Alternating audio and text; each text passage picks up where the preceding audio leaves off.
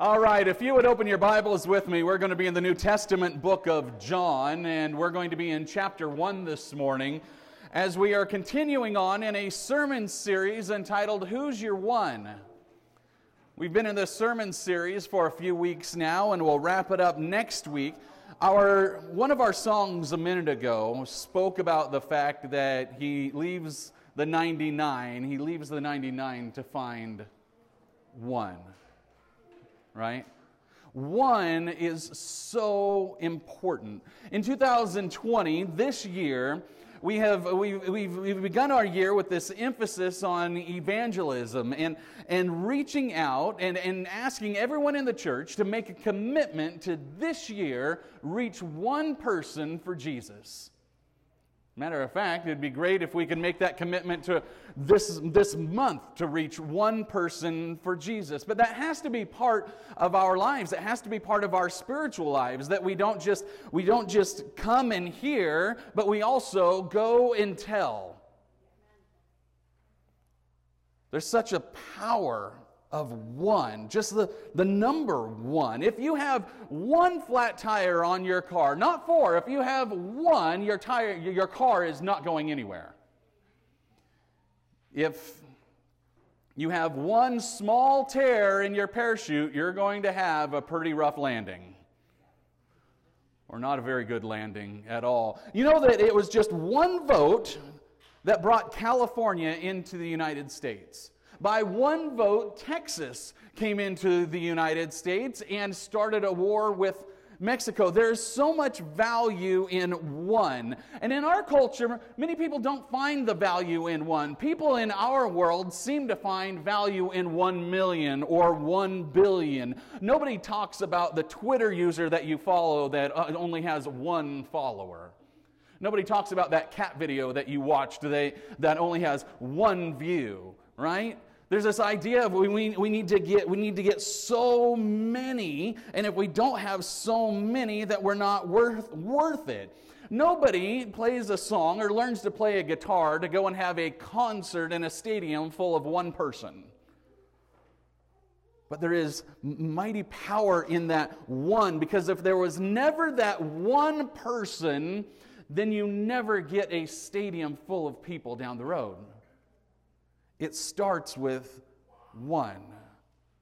This morning, we're going to be looking at one man and his importance in the ministry of Jesus Christ in a message that I have titled, The Power of One. And I ask you to turn with me. We're in John chapter 1. We're going to start in verse number 35. But first, I want to set the historical setting, the biblical setting for what we're going to read here in a minute. Peter's brother, Andrew, is one of the least known of the four major disciples that are inside the inner circle of Jesus. Andrew is ordinarily, he, he's, he's in the background. He's not a name that we hear of a lot.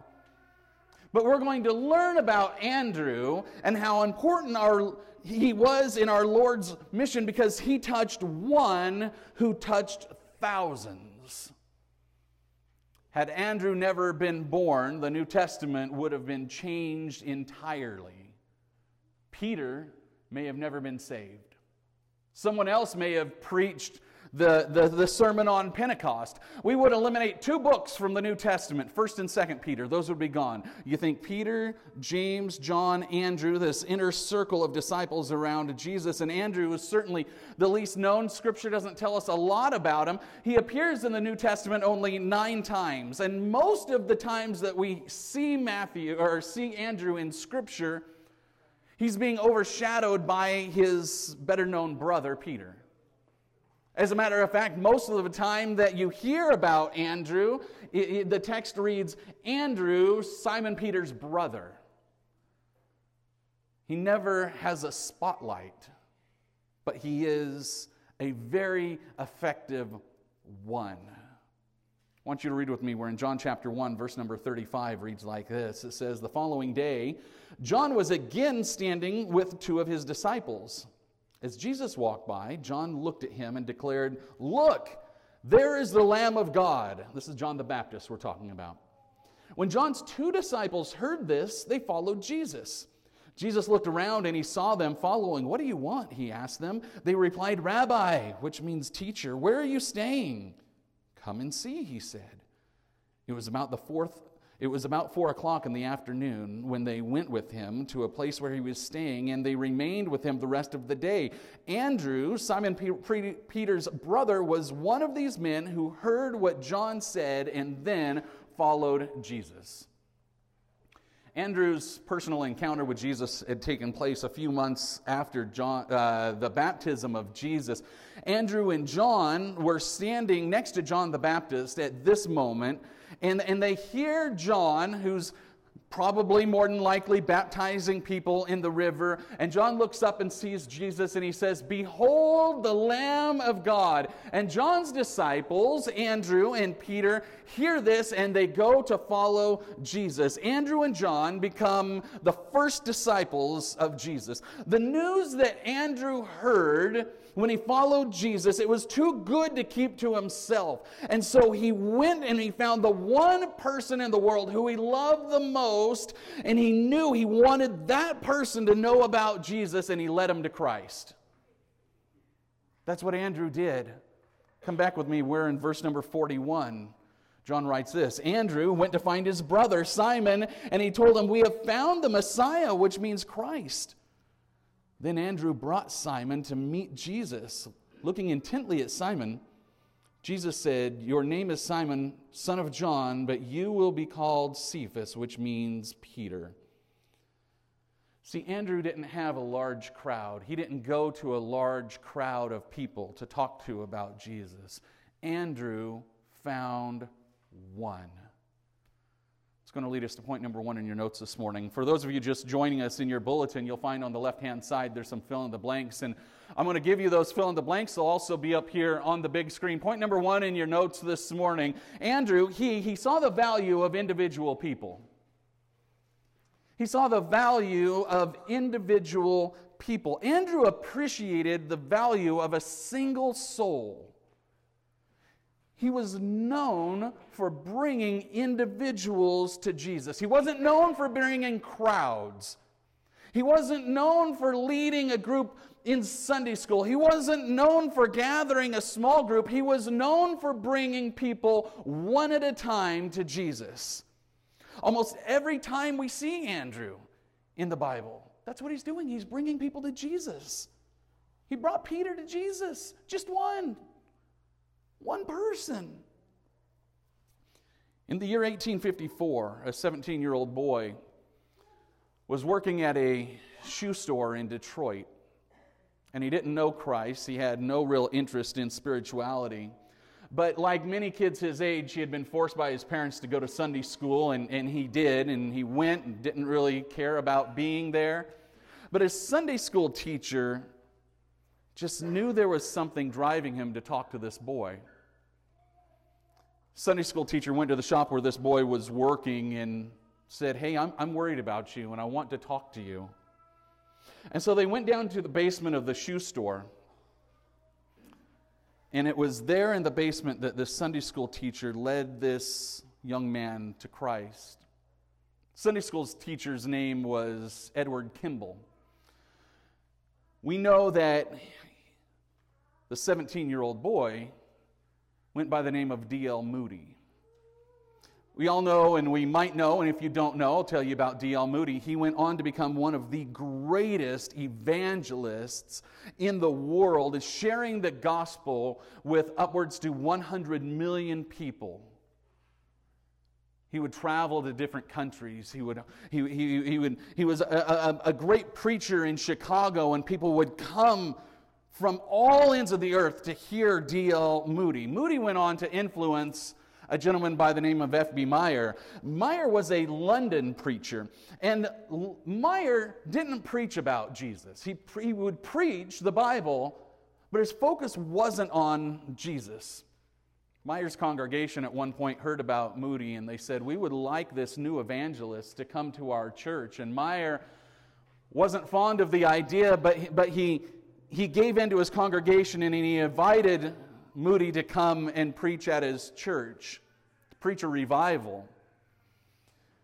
Meyer didn't really like him much, much. He immediately disliked D.L. Moody because he wasn't well dressed.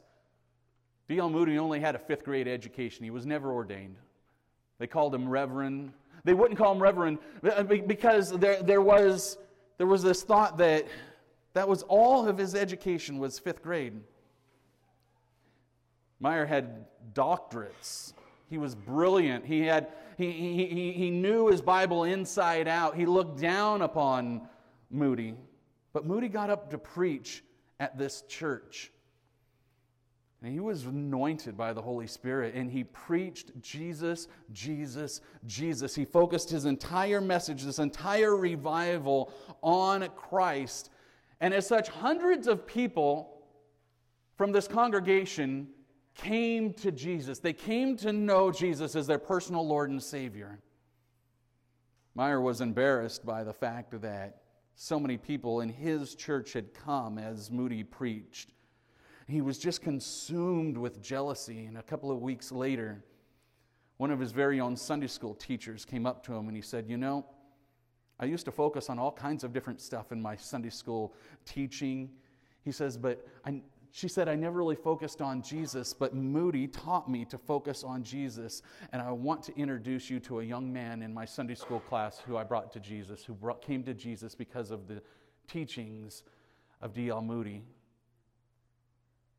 After Meyer heard that story, he started to, to weep, and the rest of his life was changed. The rest of his ministry was changed to where he would focus his conversation, focus on bringing people to Jesus, to telling them about Jesus. And through the years, Meyer, he, he influenced a gentleman by the name of, of J. Wilbur Chapman, and Chapman influenced somebody who uh, many of you might know and, and is in our church history books, a gentleman by the name of Billy Sunday. And then, and then Billy Sunday influenced a gentleman by the name of Mordecai Ham. Some of you might know that Mordecai Ham is a gentleman who influenced a man by the name of Billy Graham and led Billy Graham to Christ. Many of you probably may have gone to a Billy Graham crusade, might know something about his ministry. He died at 99 a couple of years ago. But all over the world, Billy Graham would preach and he would bring people to Jesus in massive crowds. But you know where it started? It started with one.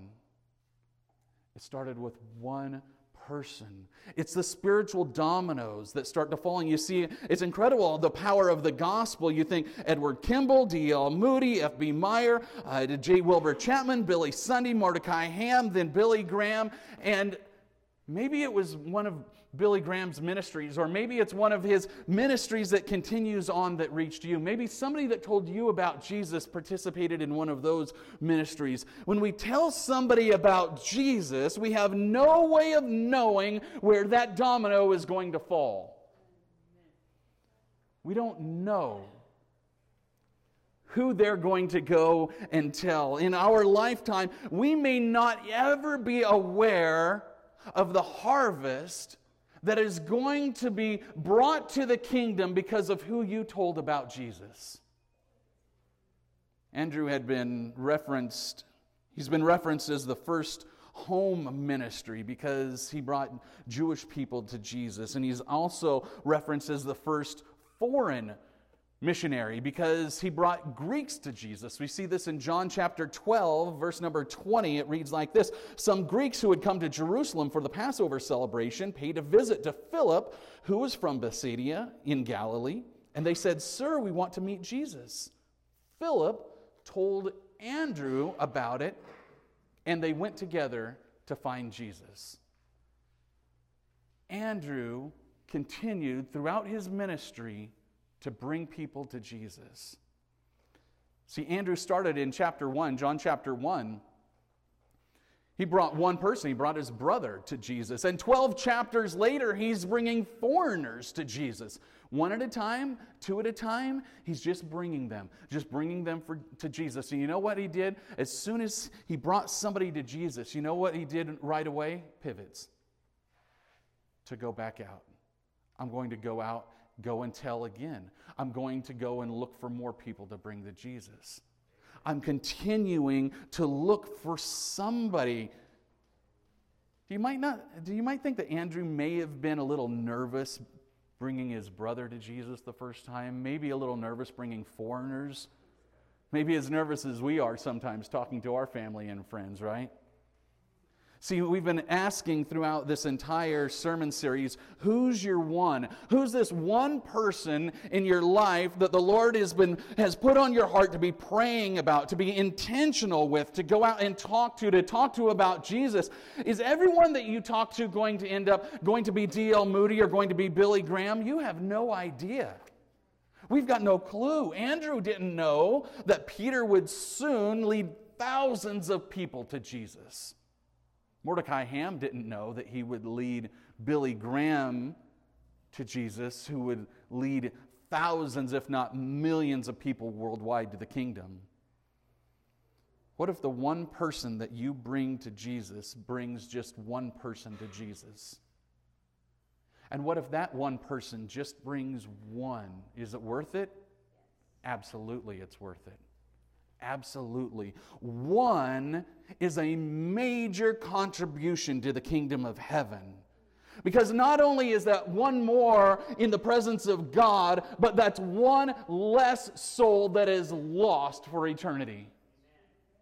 It's a twofold win for the kingdom.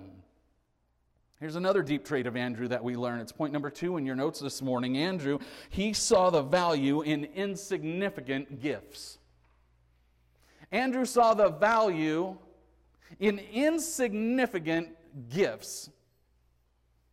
Some people see the big picture more clearly just because they appreciate the value of, of small things. In the feeding of the 5,000, Philip's vision was so overwhelmed of the size of the need there was an amazing need. We're in John chapter 6, verse number 1. It'll be up here on the screen. It reads like this It says, After this, Jesus crossed over to the far side of the Sea of Galilee, also known as the Sea of Tiberias. A large crowd kept following him wherever he went because they saw his miraculous signs as he healed the sick. Then Jesus climbed a hill and he sat down with his disciples around him. It was nearly time of the Jewish Passover celebration. Jesus soon saw a huge crowd of people coming to look for him. Turning to Philip, he asked, Where can we buy bread to feed all of these people?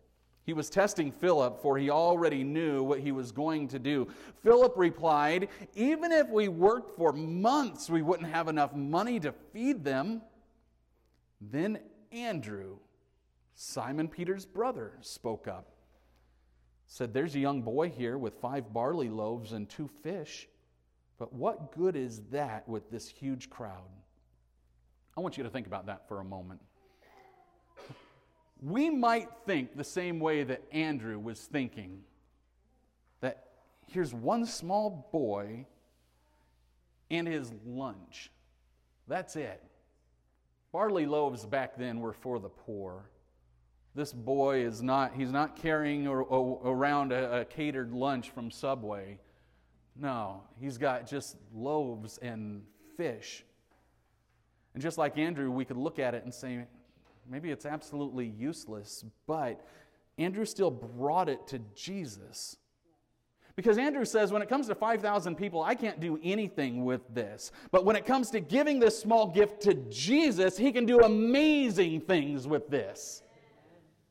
He can do miraculous things with a small gift.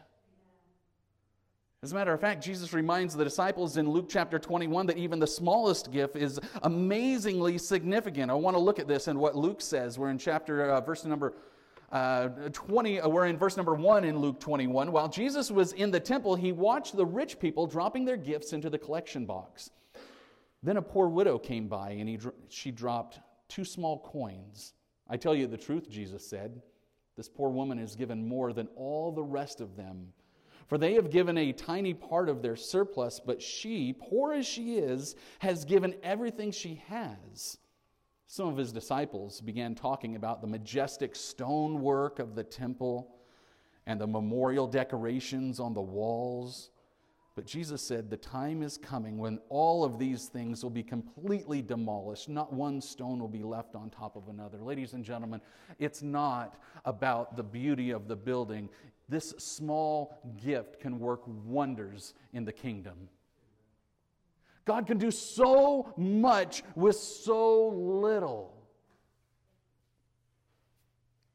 Sometimes we come to church and sometimes we're on the schedule for maybe a ministry here, and we say, But my ministry, what I'm doing, is so insignificant. It's so small. It is significant. It is amazingly significant. God's ability to use a gift in, a, in, a, in, a, in no way hinders or enhances The gift itself, he can take that and he can, he can enhance that gift. It doesn't hinder it. The size of the gift doesn't hinder the gift. God can enhance any gift. It's that sacrificial faithfulness that we bring that is the true measure of the gift's significance. We all have gifts, we all bring gifts. It's not up to us to look at the to, to, to look at the, at the massiveness of the situation and say, I can't solve this. We just bring the gifts and let Jesus do it. Amen? It's just, it's our job to bring it to Jesus and let Him feed 5,000 because He can do it. He can take the one person who you're bringing to Christ and multiply them into an amazing abundance. Even if that one person is only one person, it's absolutely worth it. But it's not up to us. It can't be our call. It can't be left to us to say the kingdom stops here with us. That I'm, I'm, just, I'm just not going to tell anyone because I'm afraid. I'm not going to bring anyone to church because I'm uncomfortable. Because what happens then is that we just put a cap on it because we're stopping right then. Everything that you give, everything that you touch, everything that you know is significant to Jesus. That includes everyone that you bring, everyone that you talk to is significant to the kingdom of God. And you might say, Pastor, I don't really do much on Sundays. Maybe I come and I move equipment and and maybe I don't move equipment. Maybe I just I, I come and, and, and I pray. That's significant. Everything that is done for the kingdom and in the kingdom is significant. Point number three in your notes this is important. Andrew saw the value of unnoticeable service. Andrew is a picture of all of those who labor quietly in humble places. He didn't mind being hidden as long as the work was, was getting done. He was a leader with a servant's heart. Andrew never preached to multitudes or founded churches that we see in the Bible.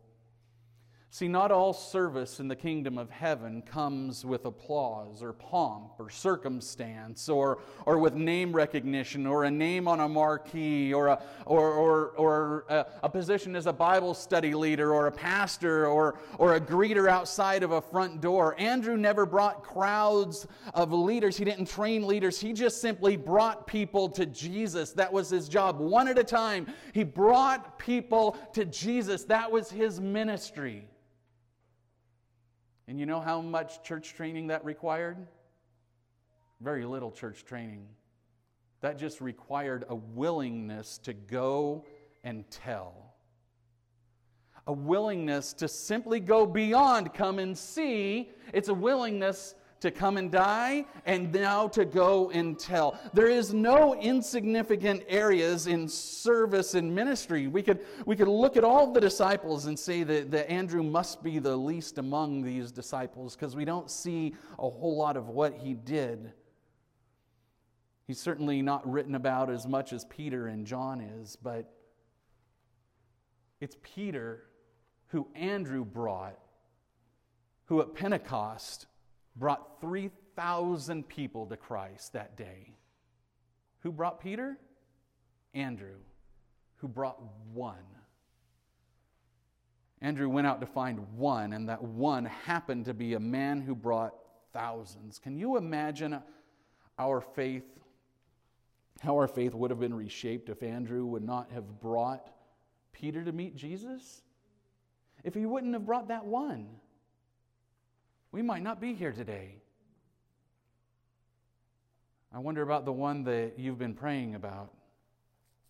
There seems to be a misconception in the church that in order to find Jesus that we need to be in a church service, that, that we, we need to be here in this room or at maybe a mega church or, or someplace and we can only come to Jesus during the, during the last song. And I won't argue that it's a great time to come to the Lord, but it's not the only time. Corporate settings of the church is not the only time when people come to Jesus. As a matter of fact, people come to Jesus always one at a time. They come personally one at a time, and I would bet you, you may be one of these people, or you might know somebody in your life who came to Christ outside of an organized church. Somebody that you know was led to Christ at a coffee shop, maybe on a couch. I came to Christ in my mother's bedroom. She had had a conversation with my brother and myself on her bed on a Sunday morning before we went to church. I know the house that I was saved in. I know the room that I was saved in. It wasn't a church. It was because one person, my mom, brought my brother and I. My brother and I have children as well who, who, who we've brought. And I'll tell you, when I was 10 years old, my mother would have had no clue that this morning I'd be up here talking to you about your one. I have no clue.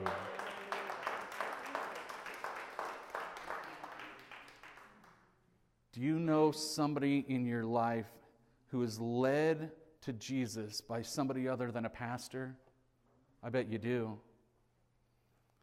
See, there's somebody on your heart today that I'm asking you to continue to pray for and to be an influence in their life and intentionally reach out to. I'm not asking you to bring a hundred. I'm not asking you to bring a thousand. I'm not asking you to bring 10. I'm not asking you to bring 50 or even 11. Lower than that, I'm asking you to bring one.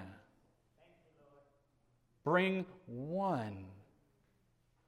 This entire sermon series, we've been talking about this, and, and, I'll remind you again it's not about church attendance. It's not about to, to, to, fill all these seats, although that would be a great thing to see this sermon series just uh, touch all of our hearts to where we're bringing people to church, because bringing people to church is our conduit to bringing people to the kingdom. Amen? But even if you can't bring them here, you can bring them to the kingdom wherever you're at. As Christians, we must continually understand that there's always going to be one person in your life that you could talk to about Jesus. It's like, it's like learning to play an instrument. Some people say that they don't really, I, I, I really don't know how to talk to people about Jesus. I want to think about, compare this to, to taking lessons on an instrument. We, we practice in front of one. Sometimes we'll practice by ourselves in our room and in front of the, the mirror. And then, and then we say, you know what? Hey, uh, can you listen to me? Can you listen to this? And, and, and I, I want to play for one person at home. But see, what happens is you kind of build that confidence, right? And then after a while, you're going to play in front of a group. Or maybe you're going to play in front of a few more. Telling people about Jesus, you, is, is it okay to be nervous? Yeah, you know what happens with practice? That builds confidence. Once you build confidence, you're going to have this desire. I want to play my guitar in front of a lot of people. I want to go out and tell a lot of people about Jesus. Building confidence gives you that, that thrust, that, in, that thrust in your heart to be able to express yourself to whoever is in front of you. That's the point of this whole sermon series. Is for us to know. And I'll remind you of something we talked about week number 1 in this sermon series. People who come to the church through our advertising and our marketing and our Facebook posts, statistics show that only about 15% of people are going to come because they see something on Facebook or they see the signs. 85% of people in American churches come because somebody invited them to church. I can't reach 85%. I can't. The church can't. The brand can't. The signs can't. Who's your one? Who's that one person that you're bringing? I want you to know that I can't influence your workplace, but you can. I can't influence everyone in your family, but you can. I can't influence the people that you spend time around on, on Thursdays when you go play softball or, or, or maybe when you go hang out with the guys. I can't influence them, but you can. I ask you, who's your one? But if you were to ask Jesus who his one is, his one is you. His one is you. He's picked you. We all have a commission. The Great Commission is to go and tell people. And I mentioned this the first week. If you don't know everything to tell them about Jesus, you tell them, I want to come and introduce you to Jesus who saved my soul. Come with me. You bring them here. I will tell them. The church will, will t- put our arms around new people to bring them into the family and bring them into the kingdom. Just bring. Just bring them. That's what the church is for. Because every soul in the kingdom is one less soul that is lost forever. Everyone here today, everyone here today who is a follower of Jesus, if you're a Christian here today, we also mentioned this in the first sermon in the series that the that the early believers didn't call themselves Christians. They actually referred to themselves as disciples. And disciples have a job, they have a mission. Their mission is to tell other people, to go and tell. Jesus took the position of disciples very seriously. There was a time that our Lord knew that he was going that he was going to leave this earth and he wasn't going to be with them very much longer and he wanted to make sure that his disciples remembered him. And he wanted to make sure that they continued a tradition for others to remember him. It was their responsibility to recognize the sacrifice that he was about to make for them, to tell others. This morning, as we focus our hearts on the one person that the Lord has put in your life to talk to about Him, to tell about Him, to bring to the kingdom. We must take a moment and stop and remember what Jesus has done for us. In 1 Corinthians 11, Paul gives instructions concerning the Lord's Supper. And in doing so, he reminds the Corinthian church of two things. He reminds them about their personal salvation and that participation in the Lord's Supper, that, that it carries an inward and an outward aspect. Inwardly, participants were to examine ourselves spiritually before we take the Lord's Supper. Outwardly, it's to proclaim through the Lord's Supper the Lord's death until he returns. We want to examine our hearts before we eat and, and drink and partake in the Lord's Supper this morning, when we're asked to examine our hearts first, it's because Jesus is already examining our hearts. The idea is for us to examine our hearts and for us to see our hearts, to look into our soul and see it the same way that Jesus does. What does Jesus see in our heart when he looks into our heart? What's there that's in his way? What's taking space in our hearts that he built, room that he built for himself? This examination, it's really, a, it, it is, it's a big deal. By taking the Lord's Supper, we should be having this personal moment This personal moment with Christ when we're remembering exactly what it is that He did for us. The moment that we take communion, it's a moment that we realize and we remember and we come with the deepest reverence. This is when we stand before Christ naked, scared, thankful, humble, and in this exploratory position that shows us what we're lacking. It reminds us that Christ died on the cross for our sins, that He paid a penalty that we all earned. That's what we earn. Also, when we take the Lord's Supper, we take it together. The Lord's Supper is an act of a gathered family of those who believe in Jesus. It's for the church. It's actually it's not an act for unbelievers. If you're here this morning, I'll tell you how our church takes the Lord's Supper. We're going to pass around the elements in just a moment. And whether you're a member or not of this church, you're welcome to take the Lord's Supper. You're welcome to take communion.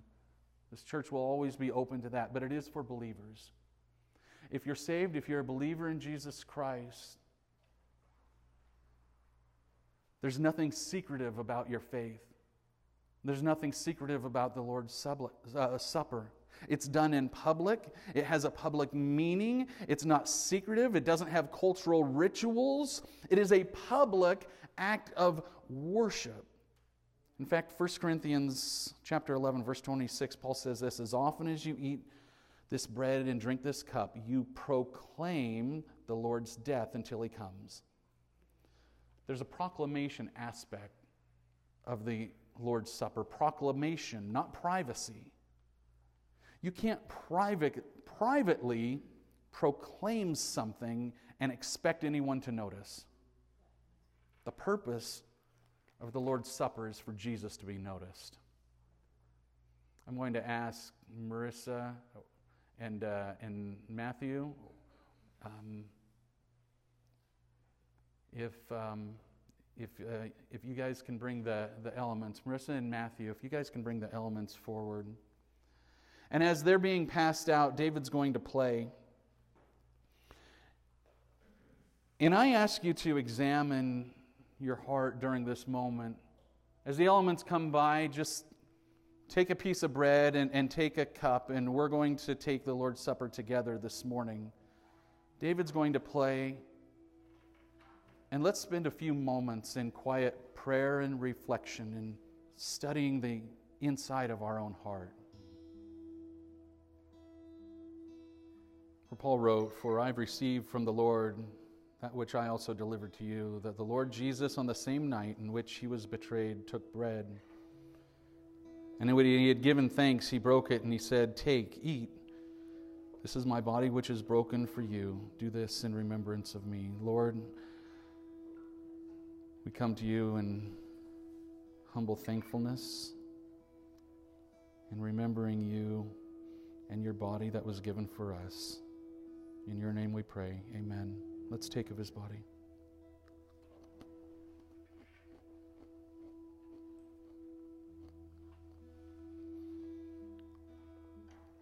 In the same manner, he also took the cup after supper, saying, This cup is the new covenant in my blood. Do this as often as you drink it in remembrance of me. Lord, we remember the blood that was shed for us on the cross. And thank you for your atoning sacrifice for our sins, which we could not pay on our own, Lord. We love you and we pray all this in Jesus' name. Amen. Let's take of the drink.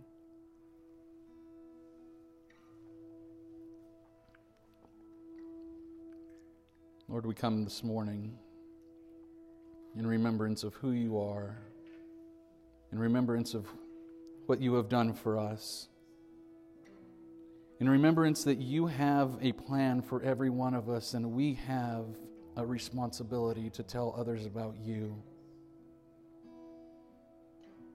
that, Lord, this morning we say a prayer for every empty seat in this room, but every empty seat in every church in our city, Lord, that you will bless that seat with somebody who desperately needs you. Lord, continuing, continue to let this church reach Paris from within Paris. Lord, there's not a person that we come across in our lives that we don't want to spend eternity with, with you, Lord. Strengthen our hearts, strengthen our words. Lord, we ask for you to reach out and bless that one. Lord, thank you for bringing us. And let us be your servants in this world. In a moment, I'm going to be down in front. If you're here this morning and you don't know Jesus Christ as your personal Lord and Savior, I ask you to come. I ask you to come if this morning you are not entirely sure where eternity rests. I want to pray with you. Our prayer partners will be up here as well. And if you need prayer, you come forward as David sings. Lord, we love you. We praise you. We pray all of this in Jesus' name. Amen. Will you stand?